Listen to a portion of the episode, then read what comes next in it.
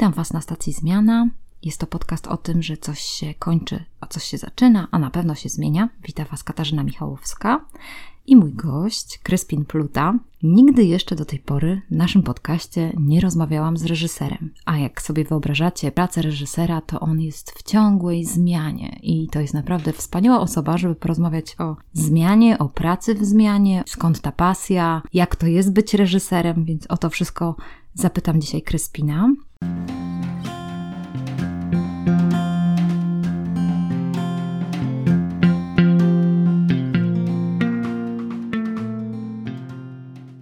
Dzień dobry, Kryspinie. Dzień dobry, witam serdecznie. Kryspin, czy byłbyś tak uprzejmy i powiedziałbyś kilka słów o sobie? To by było nam bardzo miło. Przede wszystkim to chciałem Ci podziękować, że zaprosiłaś mnie na stację. Ja jestem budowniczym, buduję dom filmowy, czyli takie miejsce, do których chcę zaprosić młodych ludzi, żebyśmy usiedli, poznali się, porozmawiali o ważnych rzeczach i zrobili o tym film. Kiedy Kryspin o tym mówi i ja troszeczkę też go znam, to widzę to, że ta praca, którą wykonuje reżyser, on nie tylko opowiada jakieś historie, nie tylko chce nas jakoś wciągnąć w swój świat, ale również zaprasza do tego innych ludzi. I właśnie ty to robisz, Kryspin. Współpracujesz z młodzieżą, robicie fajne rzeczy i to jest naprawdę super. Ale mam do ciebie pewne pytanie, ponieważ rozpoczynając naszą rozmowę na temat podjęcia takiej pracy jak reżyser, mieliśmy kiedyś okazję być w Gdyńskiej Szkole Filmowej. Oprowadzał e, Sławomir Pultyn. Sławomir powiedział coś takiego, że zawód reżysera jest zawodem ogromnego ryzyka a ukończenie szkoły nic nie gwarantuje. To podjąłeś wielkie ryzyko. Jak ty sobie w ogóle z tym radzisz? No tak, to prawda, aczkolwiek muszę ci powiedzieć jedną rzecz. Myślę, że reżyser to nie jest zawód. No właśnie. Hmm. Właśnie i, i tu chyba jest klucz. Mi reżyserzy są ludźmi, którzy kończyli szkołę, dostali jakiś warsztat, ale tak naprawdę to, to jest tylko narzędzie do mhm. tego, żeby przelać coś, co się widzi, coś, o czym się myśli na papier albo na ekran. Więc tak naprawdę reżyserem się jest. Mhm. I myślę, że wielu ludzi na świecie jest reżyserami, tylko albo o tym nie wie, albo nie myśli tak o sobie, bo nie skończyło szkoły filmowej. Mhm. Każda osoba, która jest wrażliwa na świat, która potrafi opowiadać o tym świecie, która potrafi rozmawiać z inną osobą i tak naprawdę powodować, że w innej osobie też tworzy się jakiś film, który niekoniecznie został nakręcony, no to to też jest reżyser. Mm-hmm, mm-hmm. Ciekawe to jest, co mówisz, że wiele ludzi może być reżyserami. Czy to jest powiązane z tym, że jakoś zmieniasz tą rzeczywistość? Na pewno reżyser to jest taka osoba, która obserwuje i która świadomie zamienia taką historię w jakąś uniwersalną prawdę. Mhm. Ja w swoim życiu zrobiłem głównie filmy dokumentalne i moja definicja filmu dokumentalnego to jest, że to co ja widzę w, w świecie, który się cały czas zmienia, potrafię tą zmianę dostrzec, jakoś opisać i podać dalej. Mhm. I każdy film, który opowiada nam o pewnych uniwersalnych rzeczach, jest filmem dokumentalnym. Podam taki przykład. W szkole Wajdy, kiedy studiowałem, musieliśmy nakręcić etiudę dokumentalną. I właśnie tematem etiudy dokumentalnej była podróż. Mhm. Zastanawiałem się, jak pokazać podróż. I to był taki czas, w którym w, w 2007-2008 roku to był taki czas emigracji Polaków. Oni migrowali do Wielkiej Brytanii.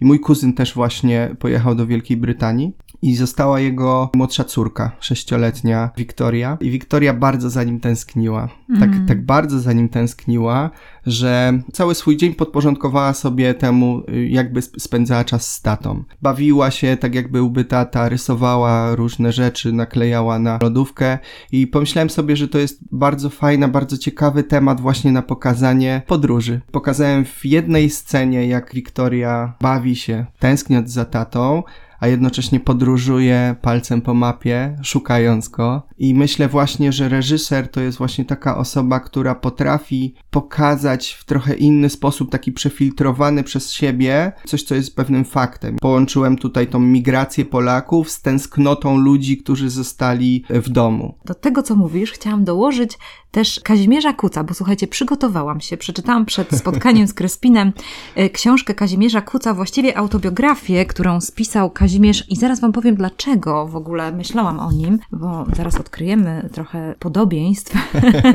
ale przeczytam wam fragment. O szkole filmowej dowiedziałem się z jakiejś broszurki. Zdecydowałem się trochę za namową kolegi. Gucwa się nazywał, był synem nauczyciela z naszego liceum, który zginął w powstaniu warszawskim. Choć sam bardzo chciał, nie mógł do filmówki pójść, więc mnie namawiał bardzo. Kiedy potem pojechał na studia na architekturę, spotkał chłopaka, którego też na filmówkę namówił. Ten chłopak nazywał się Janusz Majewski. Pojechałem tedy do Łodzi bez bladego pojęcia o tym, co ze mną będzie. Rodzice, owszem, pozwolili, bo zawsze prawie na wszystko mi pozwalali. Ojciec w ogóle miał to gdzieś, matka powiedziała tylko: Synku, to jest bez sensu, ale twoja sprawa. Szczerze mówiąc, nikt w domu nie wiedział, co to za zwierzę jest ten reżyser. Oni tylko czasem chodzili do kina i tyle. Ja wiedziałem jedno: Stawką jest wyrwanie się z tego śląskiego homonta, bo u nas każdy chłop musiał być roboczym wołem, niewolnikiem. No i chciałem coś osiągnąć w kulturze, chciałem być kimś. Za dużo tych książek się przez całą okupację nażarłem, naczytałem, więc chciałem zostać facetem moc jakąś w sobie mającym, tajemnicę jakowąś. I wymyślającym historie, które człowiek czyta potem z wypiekami na gębie. Tak jak Zbyszek Cybulski przed aktorstwem marzył, żeby być olimpijczykiem, tak ja marzyłem o byciu opowiadaczem. Kuc y, pochodzi z południa. Ze tak, Śląska. Ze tak, Śląska. Tak, tak. Wiadomo, że inne czasy zupełnie, ale chcę cię zapytać o ten motyw, bo gdzieś w pewnym momencie musiałeś odkryć, że tak jak on, że chciał być opowiadaczem, Zbyszek Cybulski olimpijczykiem, a ty kim chciałeś być, Kryspin? Ja całe życie chciałem być weterynarzem, ale, ale to się nie udało, ponieważ szkoła weterynaryjna takie liceum było za daleko domu i rodzice mnie nie puścili. Myślę, że to się zaczęło przede wszystkim od aparatu fotograficznego. Mhm. To jest ciekawe, bo jak oglądamy film i zastopujemy sobie ten film, to to jest jedna klatka, czyli to jest zdjęcie. Tego się zaczyna. Też dobrych reżyserów i operatorów można poznać po tym, że w jakimkolwiek miejscu nie zatrzymamy ich filmu, to mamy piękne zdjęcie. I tak się też u mnie zaczęło. Czyli mm -hmm. ja dostałem aparat, jeszcze taki analogowy. Musiałem się bawić z, z kliszą. Musiałem, na początku robiłem mnóstwo testów różnych, jak to jest ciemniej, jak jest jaśniej. To była naprawdę bardzo fajna zabawa. Pojechałem kiedyś y, na Krym i byłem tam miesiąc i miałem chyba tylko sześć rolek mm. trzy czarno-białe i trzy kolorowe. Super. Miałem dwa aparaty, zwiedzając Krym. Mm-hmm. E, musiałem zdecydować, którym aparatem zrobię zdjęcie. To wymagało ode mnie czujności, pracy, wyobraźni i przede wszystkim oszczędności tego, co chcę powiedzieć. Mm-hmm. I mhm. myślę, że to chyba jest też dobra szkoła. Mhm. Taki aparat y, fotograficzny, którym nie przekazujesz żadnych słów, nie ma takich długich, ciągnących się jakichś rozmów, po prostu pokazujesz jakiś niemy obrazek, ale ten niemy obrazek bardzo często zostaje w nas na zawsze. Nie zawsze słowa, bardzo często obraz. Mhm. I to jest coś, co ja pokochałem robić. Faktycznie zacząłem dużo fotografować, bardzo dużo fotografowałem na początku przyrodę, bo bałem się ludzi. Później zacząłem fotografować ludzi za granicą. Powstał taki bardzo fajny reportaż z Macedonii. Powoli się zbliżałem do, do człowieka, no i w końcu chyba przeszedłem ten, ten swój Rubikon i zacząłem pytać ludzi o różne rzeczy. I tak, i tak powstał film w moim życiu. Pierwsze filmy zacząłem robić będąc na studiach studiowałem socjologię i tam byłem w kole naukowym i mhm. wyjeżdżaliśmy w różne miejsca. E, e, tam właśnie zacząłem robić pierwsze filmy. Mm. Kryspin, gdzie ty kończyłeś socjologię w Katowicach? Sobie kojarzyłam tego Kuca z tobą ze względu na to, że Kuc w jakimś sensie też polubił Pomorze. Tutaj bywał, reżyserował też w Teatrze Wybrzeże różne spektakle. Ty tutaj się znalazłeś. Ten Zew Morza cię tutaj przywołał. Zdecydowanie Zew Morza, powiem ci. Tak. Ja jestem zapalonym żeglarzem. Właśnie. Hmm. Tylko, że że zanim zapaliłem się do żeglarstwa, byłem po prostu żeglarzem. To była decyzja w moim życiu. Postanowiłem mieć dużo więcej wspólnego w swoim życiu z żeglarstwem i dlatego jest ta decyzja, że się przenoszę na Pomorze. Mm-hmm.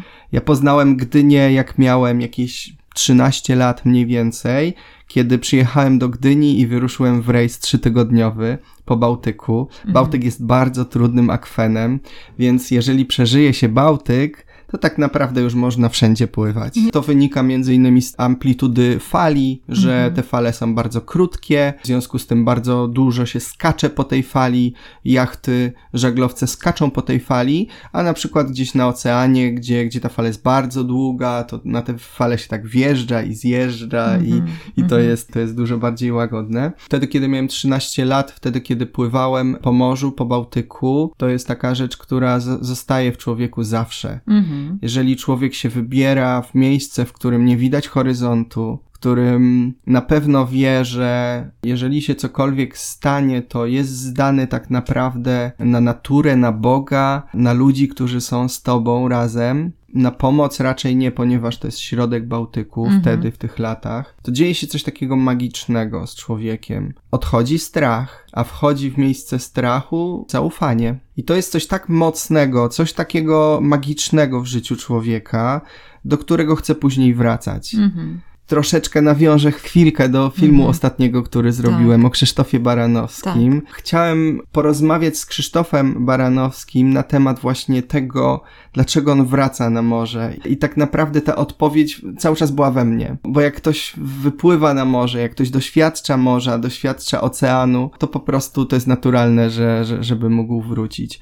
No i ja wypływając w wieku 13 lat na te trzy tygodnie i wracając później na Śląsk, tak naprawdę nigdy nie wróciłem z, z mhm. nadmorza. Okay. Więc, więc to, że ja przyjechałem do Gdyni po iluś tam latach, to nie był wyjazd, mm -hmm. to mhm. był bardziej powrót na Pomorze. Mm -hmm. no I stąd proszę. jestem. Czy jest coś takiego, czy są jakieś takie rzeczy, które przywiozłeś ze sobą? No bo wiadomo, że tam jednak się urodziłeś na Śląsku i tam się zapakowuje swój plecak doświadczeń, no takich jakichś podstawowych wartościach, o, o różnych rzeczach, które jakoś nas otaczają. Czy, czy masz takie uczucie, że, że tam stamtąd masz jakieś narzędzia, które tutaj możesz używać? Bardzo fajne pytanie, powiem Ci. Śląski Zagłębie to zawsze będzie mój dom. To, że teraz tutaj mieszkam, że tutaj tworzę, tutaj też jest moje serce, to nie znaczy, że ja zapominam o tym, skąd jestem. Bardzo mm. lubię wracać do swojego mm -hmm. miasta rodzinnego. Mm -hmm. Ostatnio byłem. Fajnie jest być tu w tak. tym miejscu. Fajnie jest widzieć te wszystkie drzewa, po których chodziłem. To, że jestem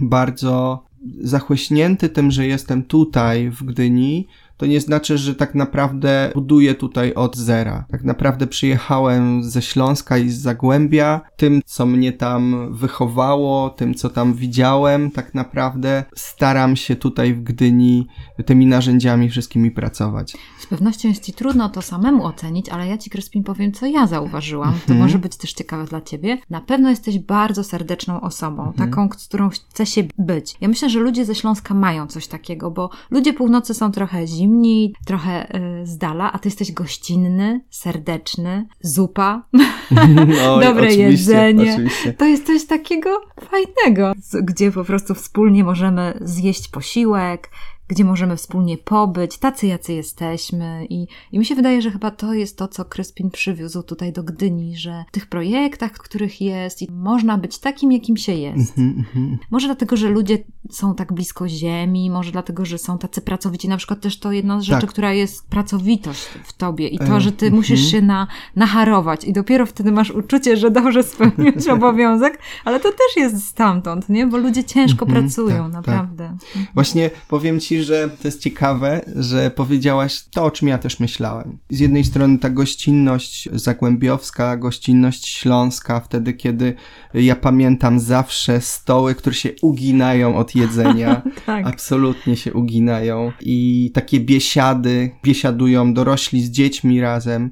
Praca to jest też szczególnie myślę na Śląsku, chociaż jakby Śląski Zagłębie, ja wiem, że może pan Kazimierz Kuc nie byłby z tego zadowolony, ja że ja łączę teraz mhm. Śląski Zagłębie. Za moich czasów też kopalnie były na Zagłębiu. Mhm, mhm. Czyli jakby Śląsk z Zagłębiem nie różnił się pod tym kątem, pod kątem pracy. Wielu było górników, oni byli wszędzie i faktycznie etos pracy był, był bardzo ważny. I być może nie wszyscy to do końca rozumieją, jak, jak ważny to jest etos i, i że te podziały były dość klarowne, to znaczy, że jest, jest matka z dziećmi, matka, która tak naprawdę też zarządza domem całym i jest ojciec, który przy przynosi pieniądze, który idzie do pracy. Mhm. To się dzisiaj zmienia oczywiście, mhm. ale jakby szacunek dla pracy jest bardzo ważny. Szkoda, bo byłem za młody trochę, żeby zrobić film o tym, jak ludzie ciężko radzili sobie z tym, że te kopalnie się likwiduje i tak. oni nie mają co robić. Mhm. I to jest, myślę, wielki, ogromny dramat też tego miejsca i Zagłębia i Śląska. Oczywiście po wielu latach, bo to już trwa przecież może drugą czy trzecią dekadę, już jest też teraz trochę e, inaczej. Już to nie jest taki Śląsk, jaki, jaki opowiada Kuc na mhm, przykład. Mhm, Więc mhm. Kuc nam zostawił tak. coś, coś bardzo no, cennego. My tak naprawdę znamy te regiony z jego... Tak tak, on nam o tak, nich opowiedział. Cała Polska, prawda? Dokładnie. Cała mhm. Polska. Dla Śląska to była absolutnie rzeczywistość. Śląsk się zastanawiał, dlaczego tak się ludzie ekscytują tym, bo przecież to jest normalne, ale nie zdawaliśmy sobie sprawy, że to, że to jest tylko normalne tylko w tym miejscu, mm -hmm, nie? Mm -hmm. I myślę, że, że ten etos pracy jest ważny i dla mnie też. No ciężko pracujesz. Ja widzę, że jesteś w tym dzielny, bo ciężko pracujesz, Kryspin. Tak, aczkolwiek ja chcę zaznaczyć jedną rzecz. Ja to bardzo lubię robić, mm, to co robię. Mm, no to nie jest tak, że ja wstaję rano i cierpię z tego powodu. Po prostu lubię działać. Świat jest piękny. Uważam, uważam, że, że ludzie są fantastyczni, że jest tyle fajnych rzeczy do zrobienia, do opowiedzenia, do pokazania komuś, do spotkania się. Najbardziej lubię spotkania, z których na początku nie ma nic, a później coś powstaje. Mhm. I dla mnie to jest fantastyczne uczucie. Mhm. I tak od krótkiego czasu, kiedy buduję ten dom filmowy, pewnie sobie zaraz opowiemy mhm. o nim, ale to właśnie to jest ten stan, w którym ja się spotykam z ludźmi, i nie ma między nami na razie nic, ale za chwilę, za godzinę, za dwie, za trzy albo za trzy dni jest, jest konkret i możemy pracować na tym konkrecie. I, i wszyscy się dziwią, że wow, nagle powstają rzeczy, o których można y, opowiedzieć, powstają scenariusze, powstają jakieś mm -hmm, historie, mm -hmm. aktorzy zaczynają grać swoje role, a jeszcze w trzy dni temu jeszcze nic nie było. A mhm. mało tego, czasami się nie znaliśmy jeszcze wtedy. Mhm. Albo jak ja przychodzę, żeby się poznać, przychodzę do klasy, to czasami jest taki mur, jakiś niewidzialny mur, że przyszedł jakiś gość starszy człowiek i on chce coś, coś zrobić. Ja nie wiem, czy ja chcę to robić. Ja to mhm. czuję. Czuję, tak, że po tak. prostu na początku nie mamy nic ze sobą wspólnego. Mm -hmm. Ale to przebywanie ze sobą, -hmm. ten czas, ta atmosfera, ona powoduje, że to wszystko gdzieś tam pęka i nagle powstają jakieś pomysły, powstaje porozumienie, z pomysłów i porozumienia scenariusz, a ze scenariusza plan filmowy i później montaż i film i mhm. nagle powstaje jakieś dzieło. Tak jak mówisz, Kryspin, to tak sobie myślę, ojeju, to jest niezwykłe, bo przed chwilą mówiliśmy o tych narzędziach, czyli używasz tych narzędzi, bycia ze sobą do tego, żeby uwolnić potencjał, który zauważasz. I mhm. to jest właśnie niesamowite, tak jak mówisz, jesteś sam reżyserem, dlatego, że po prostu jesteś, że ty dostrzegasz potencjał w tej sytuacji, gdzie ktoś wejdzie i powie, tu nic nie ma, tu mm. jest łyso, Bryndza. Uwielbiam tam wkraczać, bo ja wiem, że tam, tam są najfajniejsze rzeczy. Czyli oznacza, że jeżeli jest bryndza i nic nie ma, to tam zaproście Kryspina. On na pewno coś z tego wyciągnie. Drugi fragment, który mam dla ciebie, to jest trochę na temat Andrzeja Wajdy, co Kuc powiedział. Mhm. Powiem wam, że takie różne tam rzeczy mówił o nim. Y, można go też trochę odkryć. Ty jesteś po szkole Andrzeja Wajdy, więc myślałam, że ci przeczytam, bo pomyślałam sobie o tym, że moglibyśmy porozmawiać troszeczkę o tym, jaki ty masz sposób pracy, chociaż już tu zacząłeś trochę o tym mówić, więc to będzie takim dopełnieniem. Złośliwi twierdzą, że swoje filmy Wajda robił opierając się nie na książkach, których w rzeczywistości wcale nie czytał, tylko na pracy twórczych ludzi, których zmuszał do bezinteresownego otworzenia się na niego. Wybitny reżyser musi być uwodzicielem. Musi mieć dar błyskawicznego i łatwego pozyskiwania ludzi. Andrzej miał wdzięk i magię. Gdy ktoś potrzebował, był czarujący, otwarty, dowcipny. Nie dziwię się Fordowi, że wybrał akurat jego. Tyle, że Ford, choć też dbał o własne ego, czynił to z zupełną bezwzględnością, bo był hamem. Delikatny Andrzej nigdy nie posuwał się do brutalności ani hamstwa, a ludzi słuchać to on potrafił. Snuł potem wielkie refleksje na temat tych opinii, które uznawał. Ambitny reżyser zwykle pyta siebie, o czym ma być film, za który się zabiera, Andrzej czasem w ogóle tego nie wiedział, więc pytał innych, na przykład Konwickiego. Ściubił sobie wskazówki od różnych ludzi, ale ostatecznie zawsze szedł za własną intuicją. Nieszablonowy i nonszalancki hołdował prostej zasadzie, że nigdy nie wiadomo, co z filmu wyjdzie. Raz będzie lepiej, a raz gorzej, więc bez względu na wszystko trzeba po prostu bardzo ciężko pracować.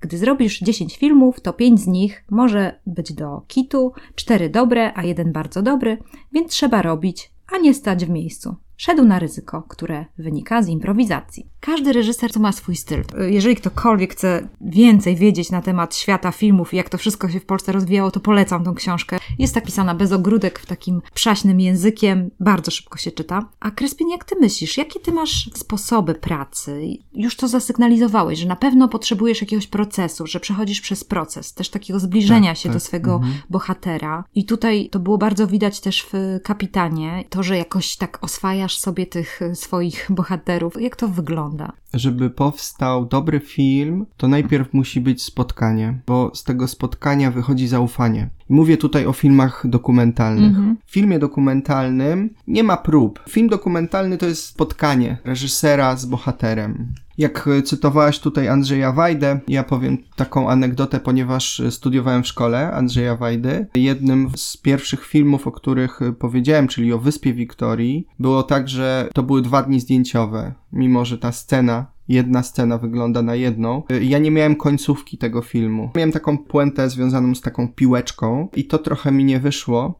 Przyjechałem na zajęcia, pokazałem układkę tego filmu i Andrzej Wajda tak myśli, no, no tak, no, no nie masz tego zakończenia. Ja mówię, no nie wyszła mi ta piłeczka, bo ja nie chciałem tak męczyć tej mojej bohaterki sześcioletniej. On mówi, wiesz co, ty się w ogóle nie zastanawiaj ty ją męcz, bo ona za kilkanaście, kilkadziesiąt lat nie będzie o tym pamiętać, ale zostanie film.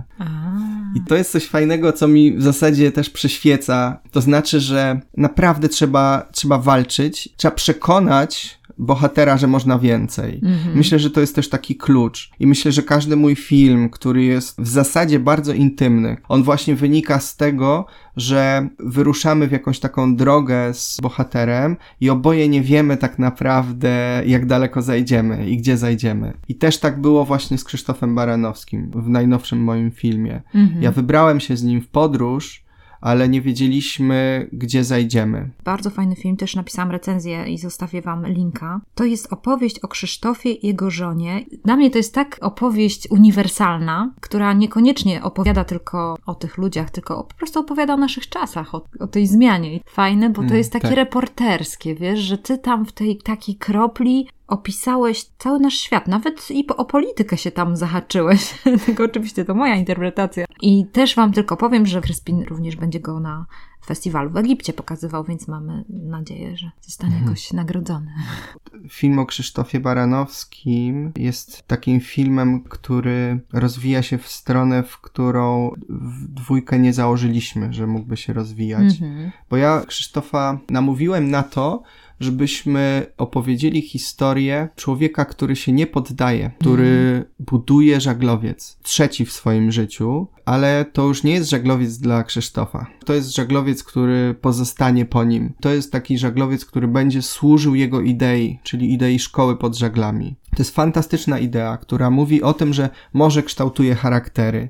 Krzysztof Baranowski zabiera do szkoły pod żaglami piętnastolatków na dwa miesiące na ocean. I tam wcale ich nie uczy żeglarstwa, on ich uczy tam życia, on ich tak. uczy tam odpowiedzialności. Są odpowiedzialni za, za nawigację, czyli za prowadzenie żaglowca, za stawianie żagli, za nawigowanie, za sterowanie tym żaglowcem. Oczywiście mają oficerów, mają dorosłych ludzi, którzy są szkoleni do tego, żeby prowadzić te żaglowce, ale oficerowie robią to rękami młodych ludzi. Oprócz nawigacji jest też codzienne życie. 50 ludzi zamkniętych na małym obszarze, którzy wypływają na ocean, to jest ogromna szkoła, żeby móc się dogadywać, szlifować słabe strony, móc dochodzić do kompromisów, być też odpowiedzialnym za innych. Po prostu wiele rzeczy się dzieje w szkole pod żaglami. I Krzysztof Baranowski mówi, to jest ważne szczególnie dla nastolatków, żeby oni mogli wziąć udział w takim procesie. To mi się bardzo spodobało. Pomyślałem o tym, że zrobię taki film, o tym, że,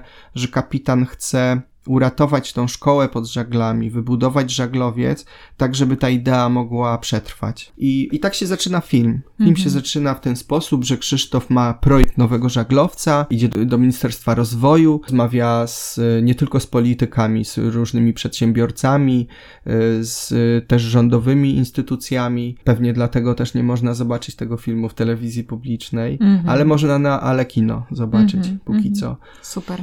To jest taka rzecz zerowa, to znaczy, że opieram ten film na kanwie budowy żaglowca, ale film zaczyna iść w trochę stronę bardziej prywatną, bardziej osobistą i dlatego ten film staje się przez to też dużo bardziej uniwersalny, bo Krzysztof musi się zmierzyć nie tylko z pewnymi planami, ideą, ale naprawdę czymś, czego się nie spodziewa. Coś, co jest najbliżej niego, coś, co jest u, u niego w domu. Jego żona zaczyna chorować i my widzimy taką granicę, w której faktycznie ona zaczyna przechodzić. Tak, Zmiana. Nie, nie wiem, czy wiecie, że żoną pana kapitana jest Bogumiła Wander, też znana z telewizji, więc taka ikona z dawnych lat. Tak, i, i, i nagle zaczyna to być film o ich, o tej dwójce. Tak. Dwójce ludzi, którą ja zaczynam obserwować uważniej niż do tej pory i która jest bardzo ciekawa, bo ta relacja wydaje mi się jest dużo ważniejsza od, od marzeń.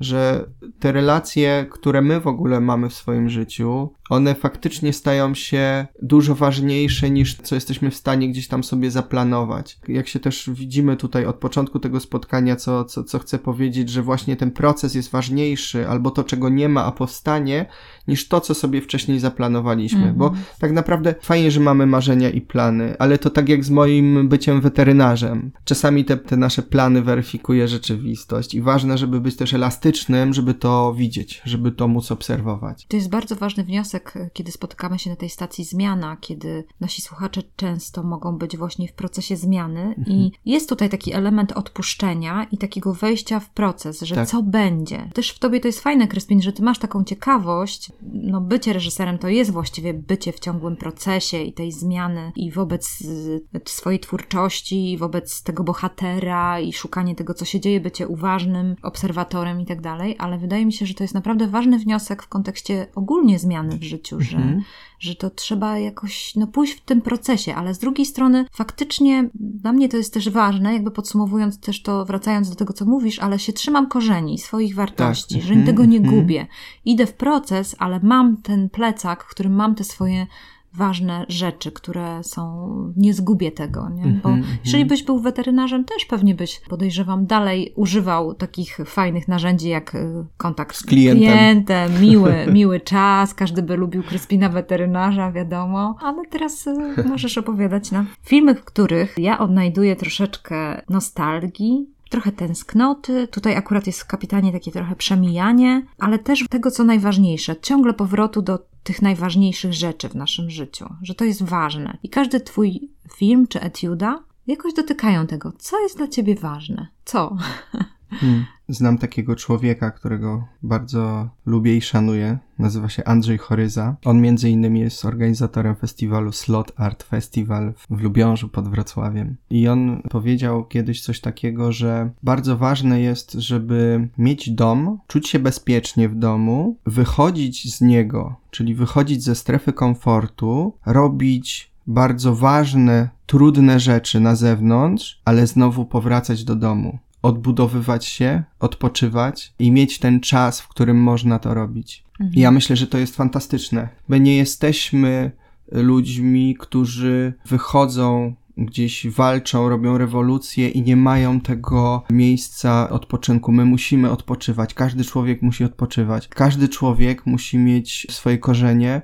Każdy człowiek musi mieć swój dom, w którym odpoczywa, regeneruje się, leczy się, bardzo Mhm. często też. Myślę, że to jest kluczowe w ogóle w tym, żeby robić zmiany. Dokładnie, że ta zmiana to nie polega na tym, że się odrę z siebie i w ogóle i już koniec i na śmierć się tam zarobię. I myślę, że może dlatego jest tak, że ludzie się boją zmian, bo myślą, że ona będzie tak wyglądała, że się ogołocą z siebie, że po prostu, że wszystkie flaki wyprują. Tak. No, Mhm, być mhm, może, mhm, być może dlatego też tak jest. No bo ty ciągle radzisz sobie z tą zmianą Kryspin. To nie, nie dość, że zmiana, która właśnie przeprowadzka tutaj do Gdyni i tak myślę, że taki proces filmowy ciągle jest taką nieustanną zmianą i otwartością. To jest coś, co jesteś tym mistrzem po prostu. A powiedz mi, jeżeli chodzi o twych bohaterów, czy ty umiesz ich jakoś zostawiać? W sensie, no bo to jest trudne, no bo spędziłeś tyle czasu tak. z kapitanem mhm. i z jego żoną. Czy nie zastanawiasz się, co u nich, co słychać? Czy po prostu umiesz jakoś zamknąć ten proces? Bo to też jest ważne, nie? Że w procesie zmiany ważne jest też opuszczenie, to znaczy zamknięcie, zamykanie jakichś procesów, nie? Jak to u ciebie mhm. wygląda? Jeśli pytasz mnie o taką bardzo zawodową kwestię, nie mam problemu z tym, żeby na przykład zamknąć film. Mhm. Po prostu montuję ten film, montaż trwa do roku i jak już zamknę, mówi się ścięcie negatywu, co dzisiaj jakby oznacza już bardzo symbolicznie to, że kieruję ten film do korekcji barwnej, do udźwiękowienia, zamykam ten film i przestaję myśleć o tym, jak mogę go poprawić i tak dalej, i tak dalej. Oczywiście, jak później go oglądam w kinie, to wiadomo, wiadomo, nie? Myślisz, a tutaj coś. to, to widać, widać Aha. różne rzeczy, ale, ale generalnie to nie jest coś, co mi spędza sens powiek. Mhm. Generalnie potrafię się od tego odłączyć. Bo tylko ty to widzisz, my tego nie no, widzimy. Pewnie, pewnie też. Ale z drugiej strony mam też bohaterów, faktycznie, którzy dalej żyją tam, gdzie żyli, których mogę odwiedzić, do których mogę zadzwonić, mogę napisać maila i to się dzieje w mm -hmm, ogóle, mm -hmm. co jest bardzo ciekawe. Powiem Ci o czymś niezwykłym, ponieważ wróciłem teraz właśnie ze Śląska, gdzie spotkałem mojego bohatera, Romka z filmu Gadzio. To był taki mój debiut dokumentalny, szeroki, prezentowany na festiwalach. Spotkałem go po chyba kilkunastu latach tak naprawdę, ponieważ Romek szybko po moim filmie wyjechał, e, przeniósł się do, do Anglii, do, do swojego ojca i widziałem się teraz z nim w weekend i to mhm. było niezwykłe spotkanie, Coś powiem ty. ci, niezwykłe A. spotkanie. Człowieka, który w swoim życiu bardzo dużo przeżył, bardzo przykrych rzeczy, ale został w nim taki, taki temperament, jak ja go spotkałem wtedy, kiedy miał te kilkanaście lat, 12, 13 lat, wtedy, kiedy robiliśmy film i stało się coś, co jest dla mnie szczególne. Ja chcę zrobić o nim film. Mm -hmm, Znowu. No proszę bardzo. Nigdy no. tak nie miałem, z żadnym bohaterem tak nie miałem. Mhm. Dorósł, on doświadczył wielu rzeczy, co jest bardzo ciekawe. Miał trzech mężczyzn w swoim otoczeniu. Ojczyma, ojca za granicą, którego nigdy nie spotkał i Rudolfa, przyjaciela, o czym jest ten film tak naprawdę, czyli o, o spotkaniu Rudolfa, takiego dziadka w zasadzie. Te trzy osoby nie żyją dzisiaj. On próbuje nagrać płytę muzyczną ze swoimi doświadczeniami i tak sobie pomyślałem, że, że może wrócę do niego w takim razie, zapytam go o to, w jakim jest miejscu, co ma do zrobienia. Nie, nie widzę zniechęcenia u niego, widzę działanie u niego mm -hmm, i to jest coś, mm -hmm. co ja kwalifikuję do filmu. Mm -hmm. Jeżeli ja mogę zrobić taki film o człowieku, który pomimo różnych sytuacji, pomimo wielu burz, jakie ma w życiu, pomimo sztormów, jakie przeszedł w życiu, ma ogromny taki imperatyw do tego, żeby iść dalej, to to jest świetny bohater na, mm -hmm. na, na, film. Kto wie, czy do niego nie wrócę. No właśnie.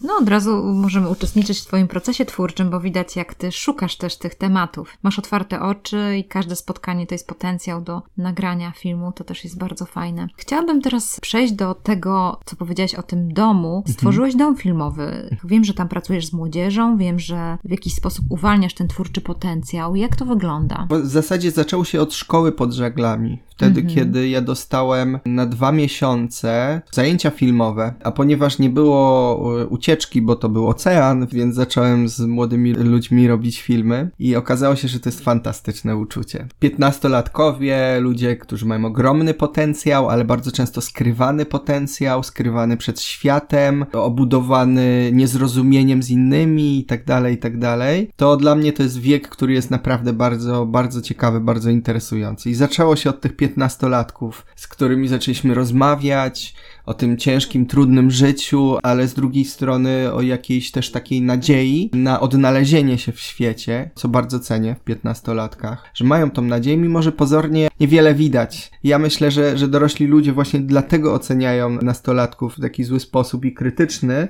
bo oni po prostu nie widzą pewnego tego potencjału. I te filmy okazały się bardzo fajne, bardzo ciekawe i, i tak się zaczęło. Później zacząłem uczyć w Gdyni w klasach filmowych i okazało się, że prowadzenie i poznawanie młodych ludzi w takim długofalowym okresie ma duży sens, ponieważ te filmy mogą być głębsze, mogą być bardziej prawdziwe, ja ich mogę uczyć techniki, a oni mogą się też zająć jakby z drugiej strony też tym, co myślą o świecie. To spowodowało, że ja zamarzyłem sobie, żeby w ten sposób uczyć ludzi. Mhm. Wprawdzie nie ma już gimnazjów i nie ma już też tego projektu klas filmowych, ale ja wymyśliłem sobie dom filmowy, w którym będę po prostu to kontynuował. Mhm. I faktycznie w szkole pod żaglami to był taki fundament, ponieważ my w szkole pod żaglami nie rozstawaliśmy się przez dwa miesiące na krok, bo Jesteśmy na jednym żaglowcu, jesteśmy tam zamknięci. Młodzi ludzie razem z dorosłymi spędzają bardzo dużo czasu,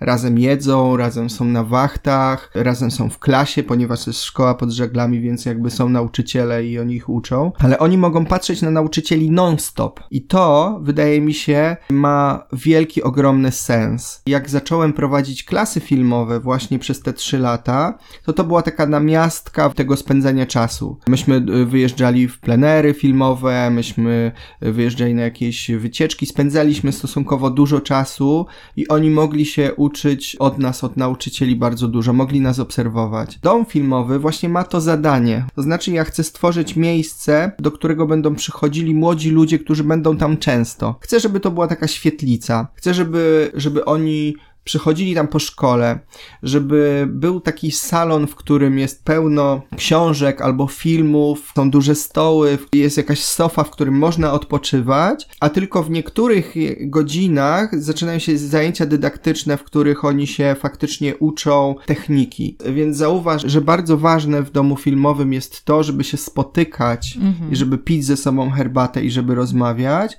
a dopiero później, żeby się uczyć i z tego poznawania techniki, żeby tak naprawdę przelewać wcześniejsze rozmowy na papier i żeby powstawały z tego filmy. Mhm. To ma duże znaczenie, żebyśmy odrodzili w sobie, jako filmowcy, takie zespoły filmowe. Kiedyś tak było właśnie, takie postaci, jak cytujesz tutaj pana Andrzeja Wajdę. Właśnie, dlatego też y, myślałam tak. o Kucu.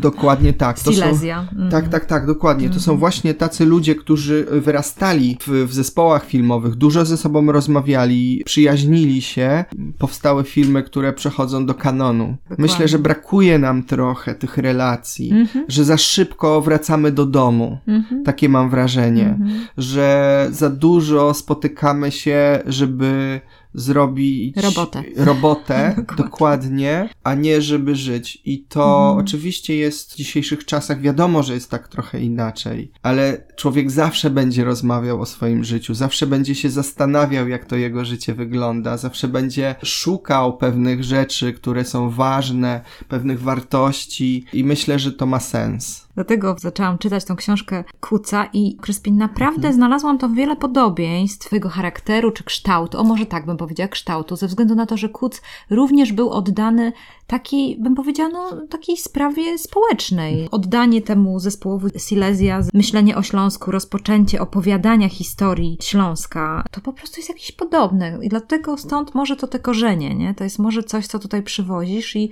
opowiadasz jakoś w inny sposób o tym morzu. Ja myślę, że tak inaczej, poprzez jakąś inną perspektywę. I to mhm, naprawdę mhm. jest bardzo cenne. Inną rzeczą teraz mi się przypomniało taką myśl, którą też Sławomir nam sprzedał. Pultyn, jak byliśmy w Gdańskiej Szkole Filmowej razem z Trójmiasto Tweetup, on powiedział coś takiego, że uczenie się zawodu reżysera to tak jakbyś szedł do zakonu. Mhm. Odkładasz wszystkie aktywności na bok i dwa lata spędzasz prawie mieszkając w Gdyńskiej Szkole Filmowej, bo ta szkoła jest otwarta całą dobę. Powiedziałaś o tym domu filmowym, to sobie pomyślałam, o, to jest taka taka jakby szkoła filmowa, ale właśnie dla młodszych. Z internatem. No z internatem, tak. Jeszcze może ci się uda kiedyś internat wybudować. Kto wie, nie? Ale to jest jakaś idea, nie? Jednak, żeby no, gdzieś tam wyszlifować te talenty reżyserskie, to z pewnością potrzeba czasu. Jakiś też oddania, poświęcenia. Wiesz co, ja myślę, że my też nie robimy tych filmów dla siebie, że one mają też taką funkcję, żeby być w przestrzeni publicznej, że, że my czujemy, że mamy coś ważnego do powiedzenia. I stąd też na przykład te filmy też można zobaczyć. Można sobie w YouTube wpisać dom mhm. filmowy Super. i zobaczyć nasze filmy. Linka zostawimy. Mhm. Ponad 100 filmów już mamy. Mhm. I myślę, że właśnie to też tak jest, że to jest zbiór ludzi, którzy chcą mówić o ważnych rzeczach, ale chcą się po prostu dzielić, żeby to mówienie nie było w próżnię, tylko żeby można było budować jakiś kontakt z, z innymi ludźmi.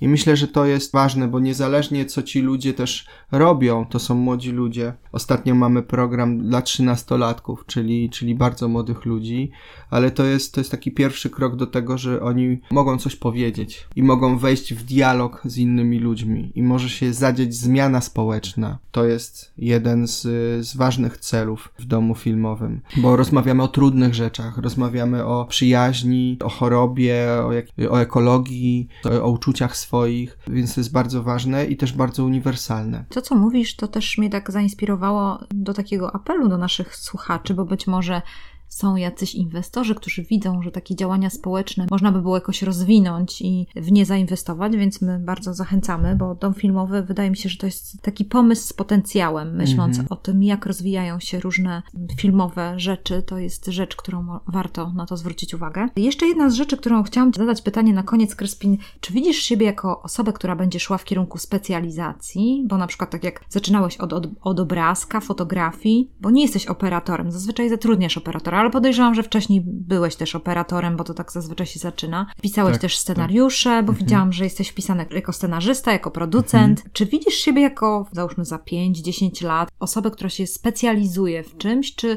raczej będziesz dalej starał się być takim kombajnem i tak w różnych obszarach rozwijać? Ja mam w życiu trzy rzeczy, które mnie tak bardzo mocno napędzają. To jest film, to jest edukacja i to jest żeglarstwo. Zdziwiłbym się, jeżeli za 5 lat byłbym w jakimś jeszcze innym miejscu, ale kto wie. Póki co ja bardzo dobrze też uzupełniam te rzeczy i myślę, że to, na co teraz postawię w ciągu moich kilku lat życia, to jest właśnie to ogromne marzenie, w którym chciałbym wybudować w końcu ten, ten dom filmowy i mieć wpływ na młodych ludzi, którzy chcą powiedzieć coś ważnego innym ludziom, ale też nie opuszczę filmu, nie mhm. opuszczę mojego autorskiego filmu. Mhm. Uważam, że człowiek, który mówi ludziom, jak robić filmy, powinien też sam je, je robić, robić. też -hmm. gdzieś się mhm. tam zmagać, zwłaszcza, że to jest fantastyczna podróż. -hmm. Robienie filmu takiego bardzo mocno autorskiego. Będę reżyserem filmowym, ale bardzo mocno chcę też być człowiekiem, który uczy młodzież, jak robić filmy. Podajesz dalej, nie tylko tworzysz, tworzysz dla innych, ale również chcesz, żeby za tym I to jest jakaś zmiana. I, tak, tak, i to jest klucz w ogóle. Reżyser